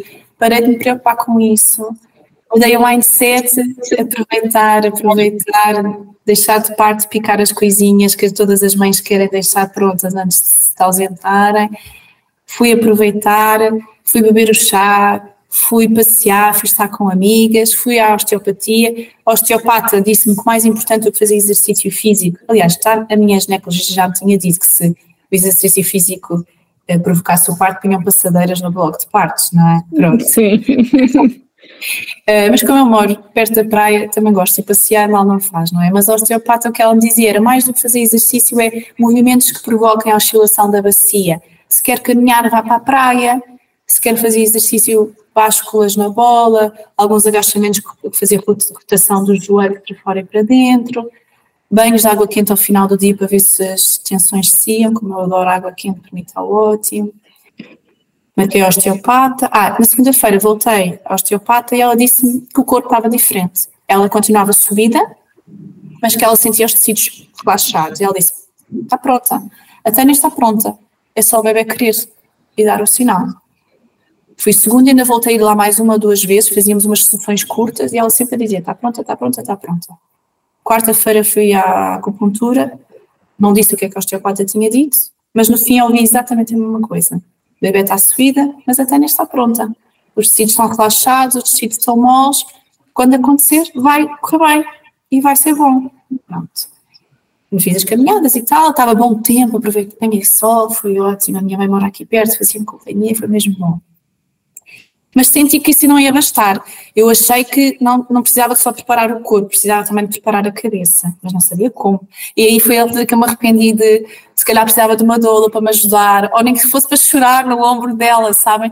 Porque as pessoas depois querem tranquilizar-nos e dizem, vai correr tudo bem, o que interessa é que nasça bem, mas eu não queria só isso. Pois. Eu, não é? Eu queria fechar aqui um ciclo com este bebê, queria uma coisa diferente e estava a sentir que me estavam a tirar isso com a indução. Pronto. Mas, ah, o que é que eu fiz diferente? Comecei a ouvir o vosso podcast. comecei a ouvir, nem me lembro como é que cheguei até vocês, comecei a ouvir, fui escolhendo os episódios com partes mais parecidos àquilo que eu sabia que ia ter, não estava grávida de gêmeos, não ia fazer uma cesariana à partida, portanto fui selecionando, não ia fazer um parto em casa, fui selecionando. Depois foi muito curioso que o primeiro que eu ouvi foi muito parecido com o meu parto, muito, muito, muito parecido mesmo, foi mesmo muito engraçado. Um, fui ouvindo, e nesse percurso, nesses, nesses, nesses episódios que eu fui ouvindo, ouvi uma senhora que ouvia uh, binaural beats, aquelas Sim. frequências para o cérebro. Sim. Eu pensei, ah, vou procurar. Encontrei umas para provocar o trabalho de parte, que não fez nada, mas eu ouvia todos os dias, punha debaixo da almofada, os binaural beats, a emoção do, do parto, mas depois também vi que havia imensos para controlar a dor, então fiz uma playlist para desse, desses binaural beats para controlar a dor, para ter em, cá em casa ou no hospital, caso entrasse em trabalho de parto. Também pedi uma amiga minha, se conhecia alguém da área da meditação, para me dizer alguma coisa que eu pudesse ouvir de meditação, para ver se se incorporava aqui. Nasce, nasce, nasce, nasce. Deram um que eu gostei imenso em português e eu todas as noites ouvia um bocadinho. Era essencialmente frases de eu vou conseguir, eu estou pronta para receber o meu bebê, essas coisas sim, que eu não sou nada disso, confesso, mas eu estava por tudo, não é? Então eu ficava em casa, na bola, e ouvia, ia molhar os pés no mar, fechava os olhos e ouvia, e repetia para mim, não é? Quando estava na, nas aulas pré-parto na piscina, assim naqueles movimentos mais tranquilos ali na água, que me sabia sempre tão bem, repetia algumas frases que eu me lembrava. E houve uma que eu guardei, assim, com, com mais carinho, que era eu vou ter um parto rápido, feliz e vou ser capaz de controlar a dor. Foi assim o meu, o meu mantra. Não precisei de para nada, e só umas semanas mais tarde é que eu percebi que o meu parto tinha sido exatamente rápido, feliz e que tinha sido capaz de controlar a dor. Mas fiz isso durante uma semana. Outra coisa que estava a mexer muito comigo era o ter de entrar no dia anterior. Porque em 12 horas ou mais pode acontecer imensa coisa, não é? A Antónia tinha, a bolsa rompeu na noite, na madrugada da indução. E eu estava estava tão triste, tão triste com isso, ter deixado os outros dois cá em casa e não poder usufruir de mais um jantar, mais uma noite, mais uma gritariazinha antes de ir para o hospital, não é? Estava, estava, estava triste, mas pronto, eu percebi que, que era uma questão de provavelmente salvaguardar vagas, não é? Porque depois não conseguiam garantir a indução se não houvesse cama. Até perguntei lá no hospital, diga mais, não é para guardar, isto não é para guardar camas. Disseram, não é só por isso. Também é programada, é de manhã, para depois os bebês não nascerem à noite, todos ao mesmo tempo, que é quando temos menos profissionais. Ok, mas se me dissessem, está cá às seis da manhã, estava lá às seis da manhã, pronto. Mas enfim, chegou sexta-feira, dia de entrar, ah, meu marido tirou o dia de férias, meus filhos não foram à escola, passámos o dia todos juntos, às seis da tarde fui para o hospital. A caminho do hospital, um, lembrei-me, havia há uma enfermeira lá naquele hospital que é relativamente conhecida e já me tinham falado muito bem dela, mais do que uma pessoa. Eu fui ao Insta dela e assim um bocado, por bocado de consciência mandei uma mensagem a dizer, olha, estou a para o hospital, vou, vou fazer indução amanhã, estou muito triste com isto, queria que fosse um parto diferente, já tive induções anteriores. Mais uma questão de desabafo. Uhum. E disse: olha, se não, tiver, se não me cruzar consigo, já tinha tido uma amiga que tinha tido bebê com ela noutro sítio, se não me cruzar consigo, pelo menos que me cruze com uma equipa alinhada com a sua forma de estar, porque tenho a certeza que assim vai ser, dentro do, do género, vai ser bom. Mas só muito desabafo. Quando cheguei lá, ela tinha-me respondido. Achei amorosa. Respondeu-me, falou um bocadinho e depois no fim disse-me, eu até escrevi aqui para não me esquecer, ela disse-me, os começos, os começos não dizem tudo e o passado também não define o destino. Amorosa. achei, mesmo, achei mesmo querida.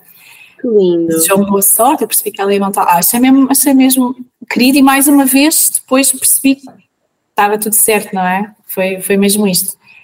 Um, cheguei, fiz a admissão, fiquei lá na sala de espera, eu não sabia muito bem o que fazer, não parecia ninguém, passou uma enfermeira, fui lá perguntar, olha, estou aqui para a indução, não sei o quê, e a enfermeira diz-me, é Tânia, olá Tânia, sim de máscara, já estávamos de máscara, eu olhei para ele, não conhecia de lado nenhum, e disse, nós conhecemos-nos. E ela, não, mas a enfermeira falou-me de si, ou seja, a pessoa a quem eu tinha mandado a mensagem disse que eu ia para lá e provavelmente explicou que eu estava ansiosa, essas coisas todas, e então de repente eu tinha uma pessoa que me conhecia, eu não conhecia de lado nenhum, mas essa pessoa conhecia-me ali naquele hospital. Falou comigo, perguntou-me onde é que eu tinha tido os outros filhos, quando eu disse, ah, então vai adorar isto, vai adorar, tem isto e tem aquilo e tem o outro e não sei o quê. E portanto fui recebida uh, de uma forma muito calorosa e durante todo o processo do parto, desde a indução até o bloco de partos, eu percebi que a mensagem tinha sido passada, porque havia sempre alguém que sabia que eu estava lá e chegava ao pé de mim e dizia: Estava lá, Tânia, a enfermeira não sei quantas falou-me de si. Foi, foi muito amoroso. Depois ela falou com a enfermeira-chefe, a enfermeira-chefe falou com as equipas e foi muito giro, muito giro. As pessoas virem ter comigo e conhecerem-me sem eu as conhecer, na prática. Pronto.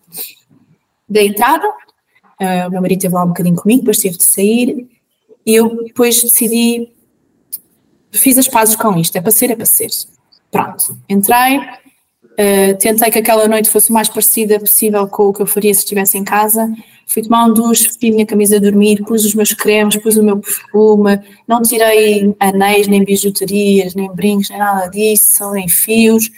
Desta, das outras vezes lembro-me de dizerem para tirar o verniz, desta vez fiz exatamente o contrário. Pintei as unhas das mãos, pintei as unhas dos pés. Foi muito autocuidado?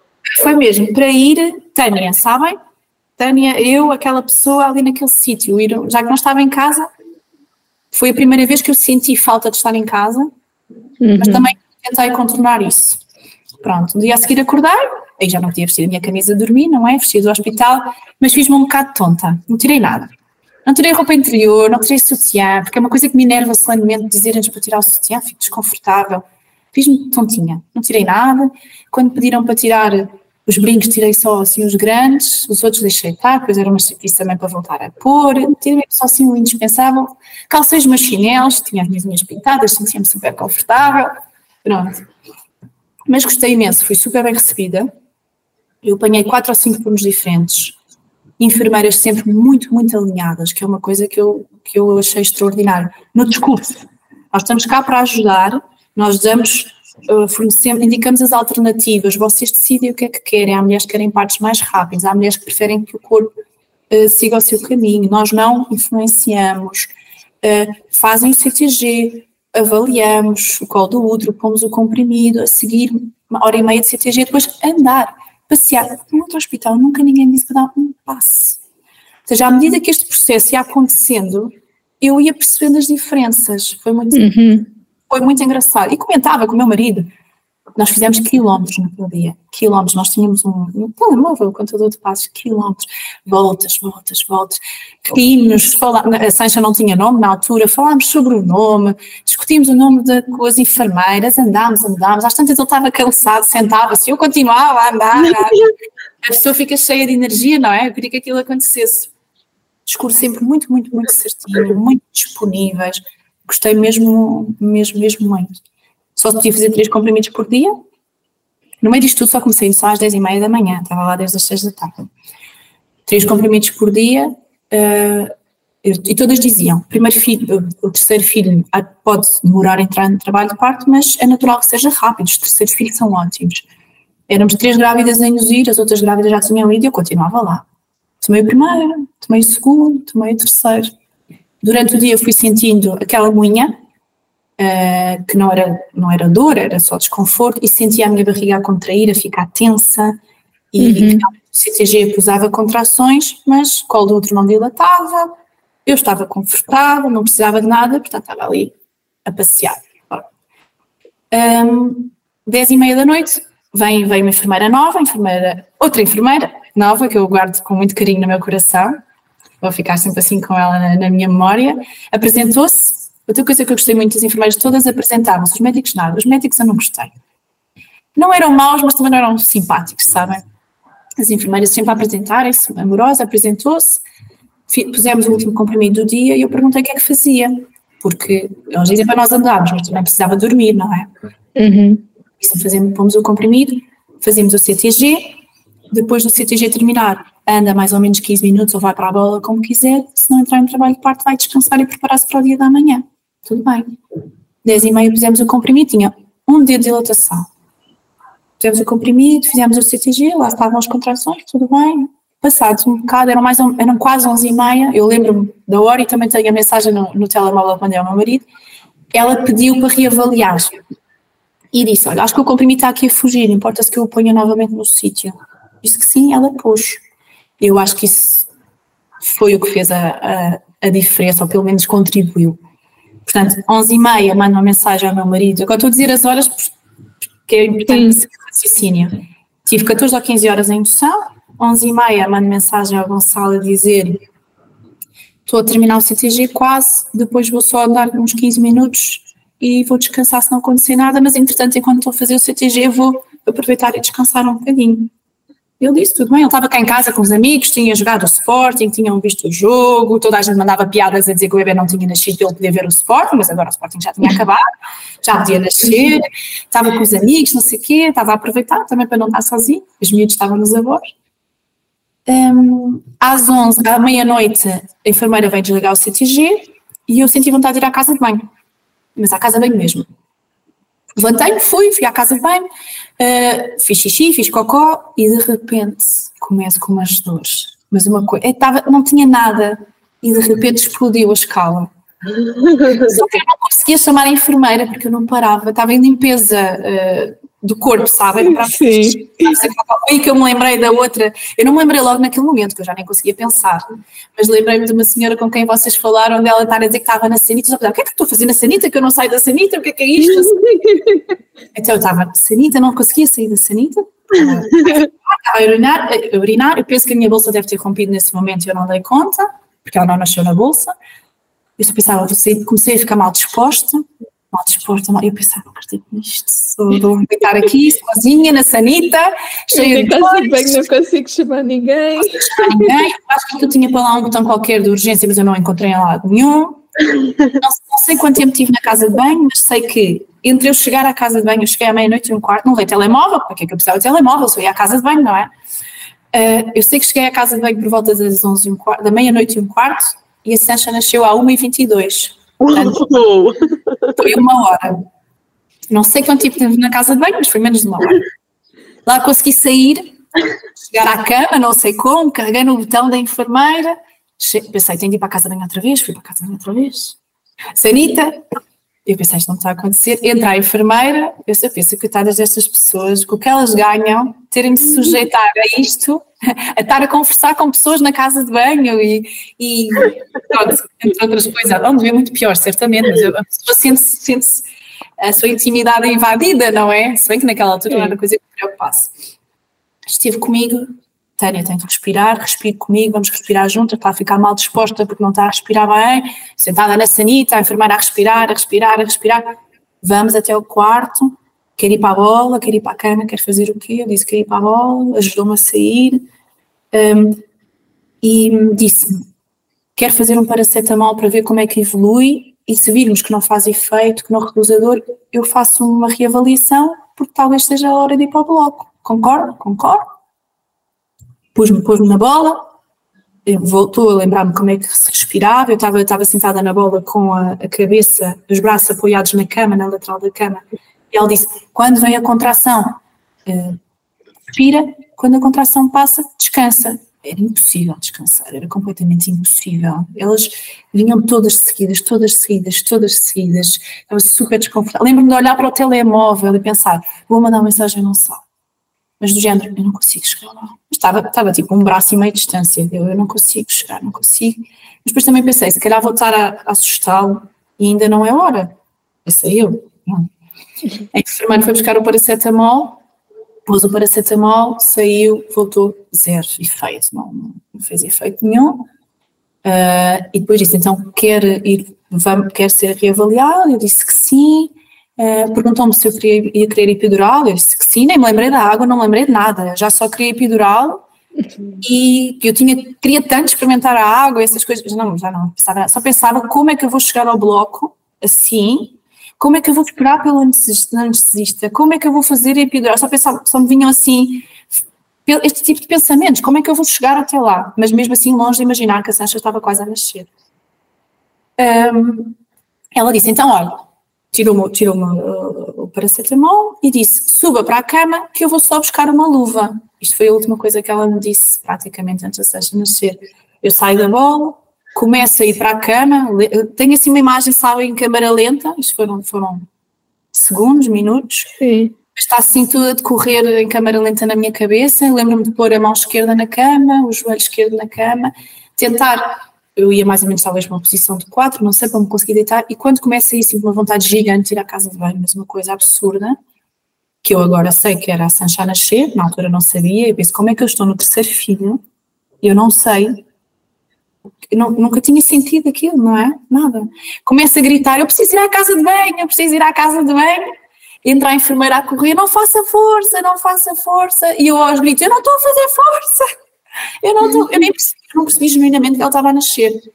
Atrás da enfermeira entra auxiliar de cadeira de rodas, a enfermeira, eu ali, meio na cama, meio no chão, meio em todo lado, e ela a dizer: temos de ir já para o bloco. E depois põe uma mão no, no brinho, na vulva, não sei, e diz: não temos tempo de ir para o bloco, vai nascer. Estou eu a passar para a cama, no sentido inverso, a ir para a cadeira de rodas, sai a cabeça. Saltou, tipo pipoca, sabem? saltou, não, não me lembro de fazer força, nem me lembro um, aquela coisa das contrações param e o bebê nasce. Agora sei que é verdade, não é? Não dói a cabeça a sair, não dói o corpo a sair. Saiu a cabeça, então estava a enfermeira de joelhos à frente de rodas, a auxiliar atrás, eu não tinha elástico, tenho o cabelo mais ou menos comprido, ela a fazer de elástico, a agarrar-me o cabelo, a dar festinhas, a dizer acalme-se, acalme-se, está tudo bem, acalme-se. E eu lembro, e eu depois um, a respirar, não, não ia dizer soprar, mas não estava a soprar, estava de máscara, estava a dizer respira, calma, dá-me festinhas, agarra-me o cabelo, e eu com as mãos apoiadas no braço da cadeira de rodas, nos braços, os pés apoiados no chão, não podia sentar porque a cabeça já tinha saído, então fiquei assim meio a fazer força, sai o corpo, lembro-me que antes do corpo sair eu parei e disse, está tudo bem, eu estou calma, só fiquei um bocado desorientada, está tudo bem, eu estou calma. E estava genuinamente calma, depois de perceber o que é que estava a passar. Tive ali um momento em que eu genuinamente não percebi o que é que estava a passar. Saiu a Sancha, acho, acho que me perguntaram se eu queria puxá-la, não tenho a certeza, deram-me. Parabéns, parabéns, para darem-me festinhas, a darem-me festinhas. Parabéns, está tudo bem, está tudo bem, não sei o que, não sei o que mais, amorosos. Não quer ligar ao seu marido, já não sei quanto tempo depois. Ai, eu assim. Pois convém.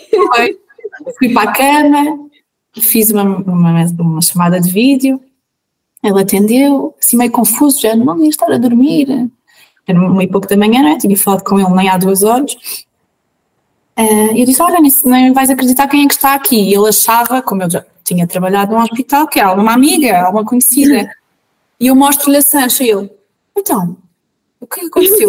Qualquer coisa assim de género, ficou assim muito baralhado, nós moramos perto do hospital, mas vai a 10 minutos.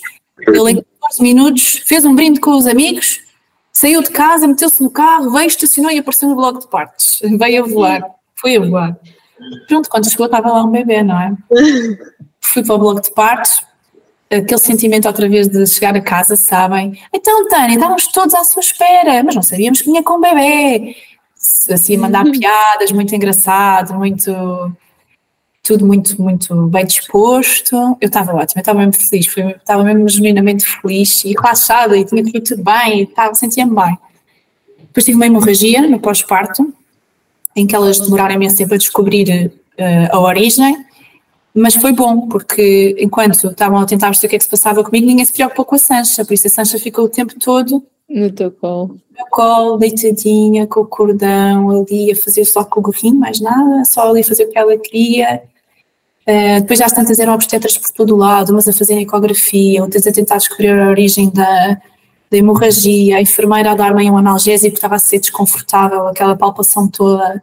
Pronto. Uhum. E a uhum. Sancha sempre ali quietinha lembro-me de perguntar à enfermeira, então eu a pegar da criança, e ela assim, a pegar? Uh, um, 8, 10, 10. Tipo, não tempo nenhum para isso, não é? Uh, depois, pronto, lá conseguimos estancar a hemorragia e a Sancha ficou ali, depois ninguém sabia da roupa dela, porque no meio disto tudo ninguém sabia onde é estavam as coisas.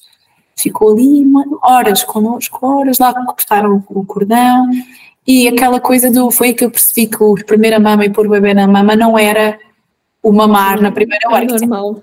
Mama na primeira hora, mas não é o suposto. Olá! um, então a, a Sancha fez aquilo que a gente vê nos vídeos dos bebés a rastejarem para a maminha, sabem? Foi às cabeçadas, às cabeçadas, às cabeçadas.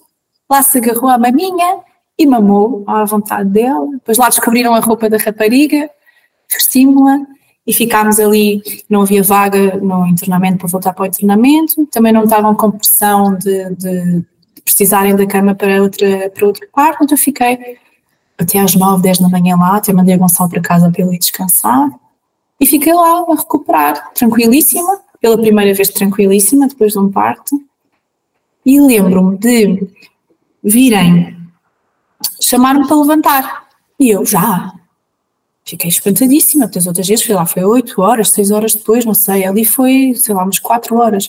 E disseram ah, eh, como não levou epidural, fazemos logo X horas após o parto. Até esperámos mais porque teve uma hemorragia. Isto aconteceu inúmeras vezes no pós-parto. Sempre que eu recusava um fármaco para as dores, dizia que não tinha dor, dizia que estava ótima, não sei o quê, toda a gente dizia: Ah, como não levou epidural? Ah, como não levou epidural? ah, como não levou epidural? E foi assim um momento assim de, de luz do género. Eu não vou dizer que as pessoas agora devem ter bebés sem epidural, não é isto que eu, que eu quero dizer. Até porque eu tive uma hora com dor, se calhar se tivesse 10, tinha levado a epidural outra vez. O que eu senti aqui foi, a epidural é vendida como a salvação do parto. Mas, mas nunca ninguém... benefícios e riscos. Sim, e, e, e nós lemos os papéis e assinamos, mas uma coisa é ler um papel Outra coisa é ter o nosso obstetra à nossa frente a dizer: atenção, que pode acontecer isto, isto, isto, isto, isto. Uhum. Mais grave, na minha opinião, é estar a inundar as pessoas da epidural enquanto elas estão deitadas numa cama a fazer zero para um parto progredir e não oferecer nenhuma alternativa. Isso sim eu acho grave, não é? Pronto. Mas eu tenho inclusive amigas que levaram a epidural com os médicos a dizer já não vai dar tempo. Como é que ninguém olha para elas e diz isto vai acabar daqui a um minuto ou dois? vai ser tão melhor para si, por isto e isto. Como é que ninguém lhe diz vai conseguir? Eu tenho a certeza que elas conseguiam. Às vezes até brincamos em conversa, do geral, elas dizem, então pronto, eu cheguei aí, faltou-me só o último passo. De, porque tinha sido tão melhor para todos, não é? Se bem que as experiências dela, mesmo assim, depois foram mais positivas do que as minhas. Um, mas uma delas, lembro-me fez, fez episiotomia, fez tudo. Pronto. Mas como é que ninguém tem esta conversa connosco, franca? de toda a gente pode levar epidural se quiser, mas atenção que não é isento de riscos, não é inócuo. E há ali um momento em que as coisas mudam, em que deixa de sentir dor. Esse momento está a chegar. Como é que ninguém diz isto? Eu fico mesmo, sabem, em, em choque. Então, pela primeira vez tive um parto que foi rápido, que não precisei de fármacos, nem antes, nem durante, nem depois. Uh, e pela primeira vez estava no hospital farta de estar no hospital. Nas outras vezes eu precisava de ajuda. Desta vez eu estava fartinha de lá estar. Fartinha, já não aguentava nem mais um minuto. Mas eu também nasce já à noite, não posso ir para casa 48 horas depois. Tenho, é sempre 48 horas, mais não sei quantas, darem alta, chegar ao pediatra, chegar isto, chegar aquilo, chegar o outro, não é? Não. a única dificuldade que eu tive aqui foi a amamentação outra vez. A Sancha nasceu com freio curto também, mas nós já conseguimos identificar os sinais. Uh, no início até pensei, se calhar estamos a ver coisas, mas não. Depois chamaram para a pediatra que achava que sim, mas era novinha, não tinha a certeza. Depois chamou outra pediatra, já era mais experiente, e ela confirmou que o freio era curto, cortou logo o freio, disse-nos logo para irmos para a osteopatia, para depois ensinar a Sancha a abrir e a fechar a boca. Depois ela também nasceu com, com um torcicolo, então tem ali o lado direito do corpo todo assimétrico, então anda a ser seguida na osteopatia na fisioterapia. Logo no dia da alta, tinha logo uma amiga minha que é conselheira de alimentação em casa para me ajudar, portanto, eh, rodeamos profissionais eh, de saúde ou da alimentação, whatever, muito mais cedo. Aliás, foi logo, não é? Mas eu continuo a achar que se nós não tivéssemos dito que o freio era curto, que não iam ver. Tenho muito esse feeling. E se, e se não tivesse passado por isso a primeira vez, iria passar agora. Pronto. Mas andei ali uma semana com muitas dores, mas já a, a, com estratégias para mitigar essas dores. E a Sancha é uma bebê gordinha, uma bebê feliz, que mama muito bem, muito calminha. E o pós-parto foi. Eu fui à consulta dela de primeira semana com a pediatra e a pediatra, então não traz o marido, e eu nem me ocorreu levar o Gonçalo, enquanto que nas outras precisava de ajuda para tudo, durante meses. Sim.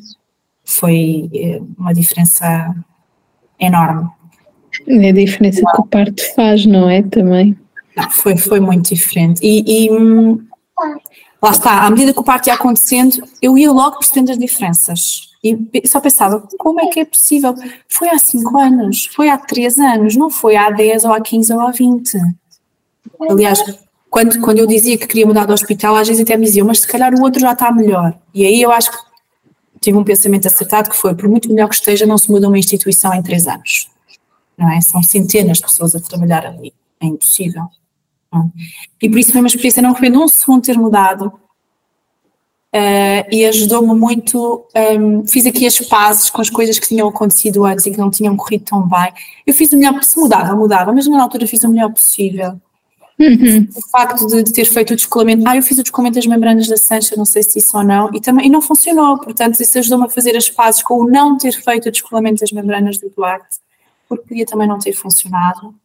E, portanto, foi uma experiência maravilhosa. As minhas amigas dizem, ah, agora já podes ir ao quarto, vai correr tudo bem. Eu já, não, porque foi tão bom que eu não quero estragar. não quero mesmo, mesmo, mesmo estragar. Depois ainda recebi a visita da, da enfermeira que fez o parto, uns dias mais tarde para ver como é que eu estava, para conhecer com calma a bebê. Foi mesmo muito, muito, muito bom. Foi assim um, um fechar um ciclo em que eu pude ter a experiência que eu queria ter e que às vezes até tinha dificuldade em verbalizar, porque Sim as pessoas ou não percebem ou acham que é um preciosismo, porque no fim o que interessa é ter um bebê boa Sim, saúde. Eu acho que ainda há muito isso, não é? Eu, eu, eu lembro-me de a Sancha ter nascido há duas ou três horas e eu estar ao telefone e a minha mãe dizer: Tu pareces outra pessoa ao telefone. Eu estava desfeita. Então no primeiro eu estava desfeita, eu estava um caco. Ao telefone as pessoas percebiam que eu estava bem. Uhum. Isso, é, isso é extraordinário e portanto foi sempre tudo muito mais fácil e, muito, e muito melhor e, e, e assim um sentimento de realização por ter conseguido passar, mesmo, mesmo tendo começado de uma forma que eu não queria, a enfermeira acabou por ter razão, não é? Não foi a indução que, que editou o fim do parto, mas eu acho, acho não, tenho certeza que tudo o que elas fizeram para me ajudar conduziu a um, um final alinhado com aquilo que eu pretendia.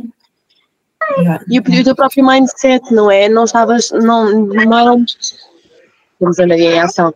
Não era um mindset de eu estou aqui, mas estou desconfiada e estou contra isto, ou estou, uh, sabes, foi mindset. Não, foi. Eu senti-me sempre confortável, senti-me sempre a participar, senti-me sempre respeitada. Eh, perguntaram-me se eu queria analgésico, eu disse que não. Foi o que me explicaram. Há mães que preferem que seja uma coisa mais fisiológica, há mães que. A grávida que estava ao meu lado, que entretanto saiu, ela que só queria despachar o assunto, ela queria despachar aquilo.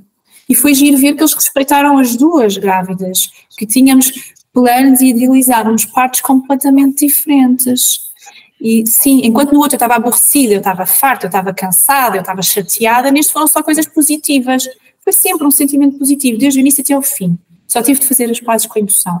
A partir do momento em que eu fiz isso, correu tudo muito melhor. mas também acho que a experiência ajudou, não é? Aquela coisa de eu não ir descaracterizada, não ir, não ir despersonalizada, sentir meu, sentir-me uma pessoa, eu acho que também ajudou imenso. Porque no fundo tu foste a saber que, ok, este vai ser o meu momento, este vai ser o momento onde eu vou, vou entregar, vou confiar, mas também vou ser eu. Uhum. E foste com muito mais informação do que na primeira e na segunda vez.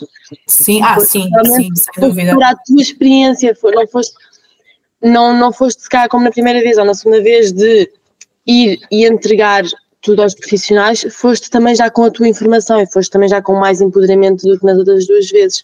Então eu acho que tudo isso contribuiu. Sim, é, é claro que não houve nenhum momento de atrito. Eu acho que é nos momentos de atrito que se testam, Exato. Uh, testa tudo. Pronto, não aconteceu, felizmente. Mas se calhar também não ia acontecer, do que eu tenho visto, do que eu tenho ouvido. E hum, depois as minhas amigas diziam: Mas Paris sem epidural? E eu não houve tempo, mas a parte mais difícil eu já tinha feito com o Duarte. A expulsão já tinha, a expulsão não, a dilatação já tinha feito esse trabalho numa cama. Portanto, foi muito mais fácil fazê-lo uh, numa bola ou numa sarita, não é? inclusive, uma amiga que teve os dois filhos por opção sem epidural e foi a única pessoa a quem eu disse que eu que ela perguntou-me se eu queria ter sem epidural. Eu disse: é assim, eu até gostava, mas não vou pôr isso como objetivo, não sei se eu consigo. E ela disse, Altani, se tu conseguires fazer uma dilatação completa numa cama de hospital, vais conseguir ter um parto sem epidural se quiseres. Mas eu nem fui com esse mindset, eu fui disponível para o que fosse acontecendo desde que me sentisse respeitada. Depois também diziam, o teu plano de parto foi cumprido. Eu, claro, não houve tempo para fazer nada, portanto foi inteiramente cumprido, não é? Não, há, não havia super, 100%, tudo o que eu queria aconteceu. Foi, foi, foi, foi muito bom. Muito bom, gostei muito. De certa forma, tiveste aquele, aquele parto que querias, que era uh, fazer é. a maior parte do trabalho em casa e depois ir para o hospital à última. É, só que a minha Não casa. foi em casa, foi no hospital. Foi no internamento. Mas, mas foi, foi, a última. Foi mesmo isso. Foi, foi super engraçado. A enfermeira dizer: estávamos aqui preparadíssimos para lhe mostrar tudo. Para lhe mostrar a bola, para lhe mostrar a cama, para lhe mostrar o duche. Mas não foi preciso. Pronto, ainda bem que não foi preciso. Ainda bem, Sim. ainda bem, mas estavam lá caso fosse preciso. E às Sim. vezes com essa segurança de saber, está ali se eu precisar. Uh, só isso é o, é o, é o, é o quanto baste. Sim, é? e, e foi, mesmo apesar das dúvidas, e, e eu até tive inclusive algumas pessoas a dizer para não ir para lá, pessoas que trabalham lá dentro, porque o hospital está como estão todos os hospitais, com poucos recursos humanos, não é? Claro. E, e, enquanto profissional de saúde, as pessoas veem isso acontecer todos os dias e disseram, pá, se puderes não venhas, mas para mim não fazia sentido, e para uma unidade privada onde, onde o que eu vejo todos os dias é que os partos são deste tamanho, né, curtinhos, porque elas não dilatam, porque isto, aquilo, porque Toda a gente tem problemas, toda a gente tem defeitos, toda a gente é? tem. E podem sentir-se super realizadas com isso, nada contra, mas Sim. eu sabia que não era isso que eu queria. E como não era isso que eu queria, nem me ia meter a jeito desta vez. E pronto, foi uma boa decisão. E o meu marido, que estava mais cético, ele estava mais receoso da mudança, porque a nossa premissa inicial tinha sido a segurança, então ao terceiro filho eu estava a, a, a dar prioridade a outra coisa que não a segurança, então ele estava com algum receio. Eu acho que ele foi conquistado durante o processo ele via que aquilo que tinha feito não fazia sentido antes. Pronto, perdeu o nascimento da Sancha, mas ele também diz que ele queria estar lá para me ajudar e estava lá alguém para me ajudar. Esse era o mais importante. Pronto. claro, tem uma vida inteira para, para, para ajudar em, em, em muitas outras situações, não é? Sim, sim, sim. Todos os dias há uma coisa que é preciso algum de nós fazer, não é? Isto com, com cinco, outro com três, outro com dois meses, não há um minuto de descanso. Imagino. Que bom, olha, Tânia, muito obrigada pelo teu testemunho, muito obrigada pelas obrigada. tuas histórias.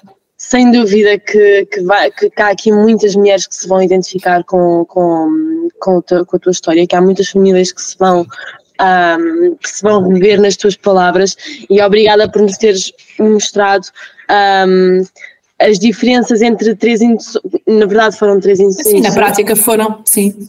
Uh, mas como, como, é que, como é que as induções podem ser tão diferentes e como é que nós podemos ter uma visão tão diferente numa indução numa primeira vez, numa segunda e numa terceira vez, não é? Então, muito obrigada por teres vindo aqui e mostrar-nos isso. Obrigada eu, eu espero que seja muito útil porque vocês foram muito úteis quando eu precisei, todas as pessoas que falaram consigo. Eu tive inclusive durante a indução a ouvir há mais alguns relatos. que bom, mãe. A sério, tu não tens a noção do quão, do quão felizes nós ficamos em saber isso. É, é, é realmente, isto é realmente por o nosso, por a missão do nosso podcast em prática, que é mostrar que realmente é possível uhum. uh, ter experiências positivas e estamos realmente.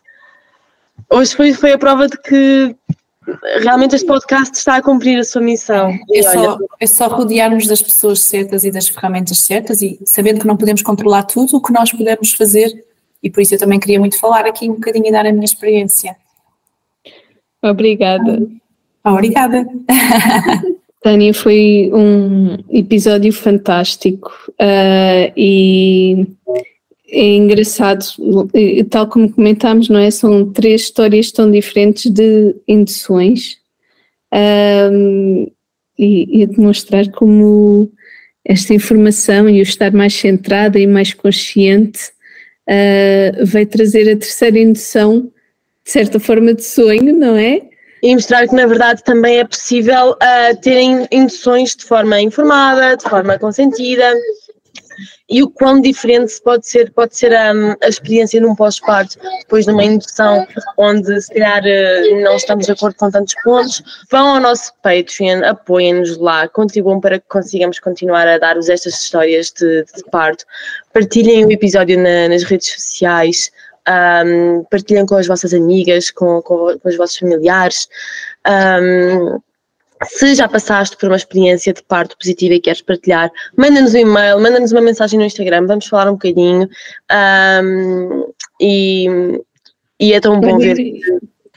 Era isso que eu ia dizer, acho eu, ficamos tão felizes de saber que uh, estes poucos episódios que fizemos desta primeira temporada e o início da segunda já conseguiram uh, trazer mudanças, não é? Uh... Já conseguiu mudar mentalidades, trouxe um, pontos positivos, pontos, pontos interessantes da experiência de uma pessoa conseguiram marcar a experiência de outra pessoa, neste caso com aquelas músicas que eu já me esqueci do nome, uh, das frequências. Das frequências beats.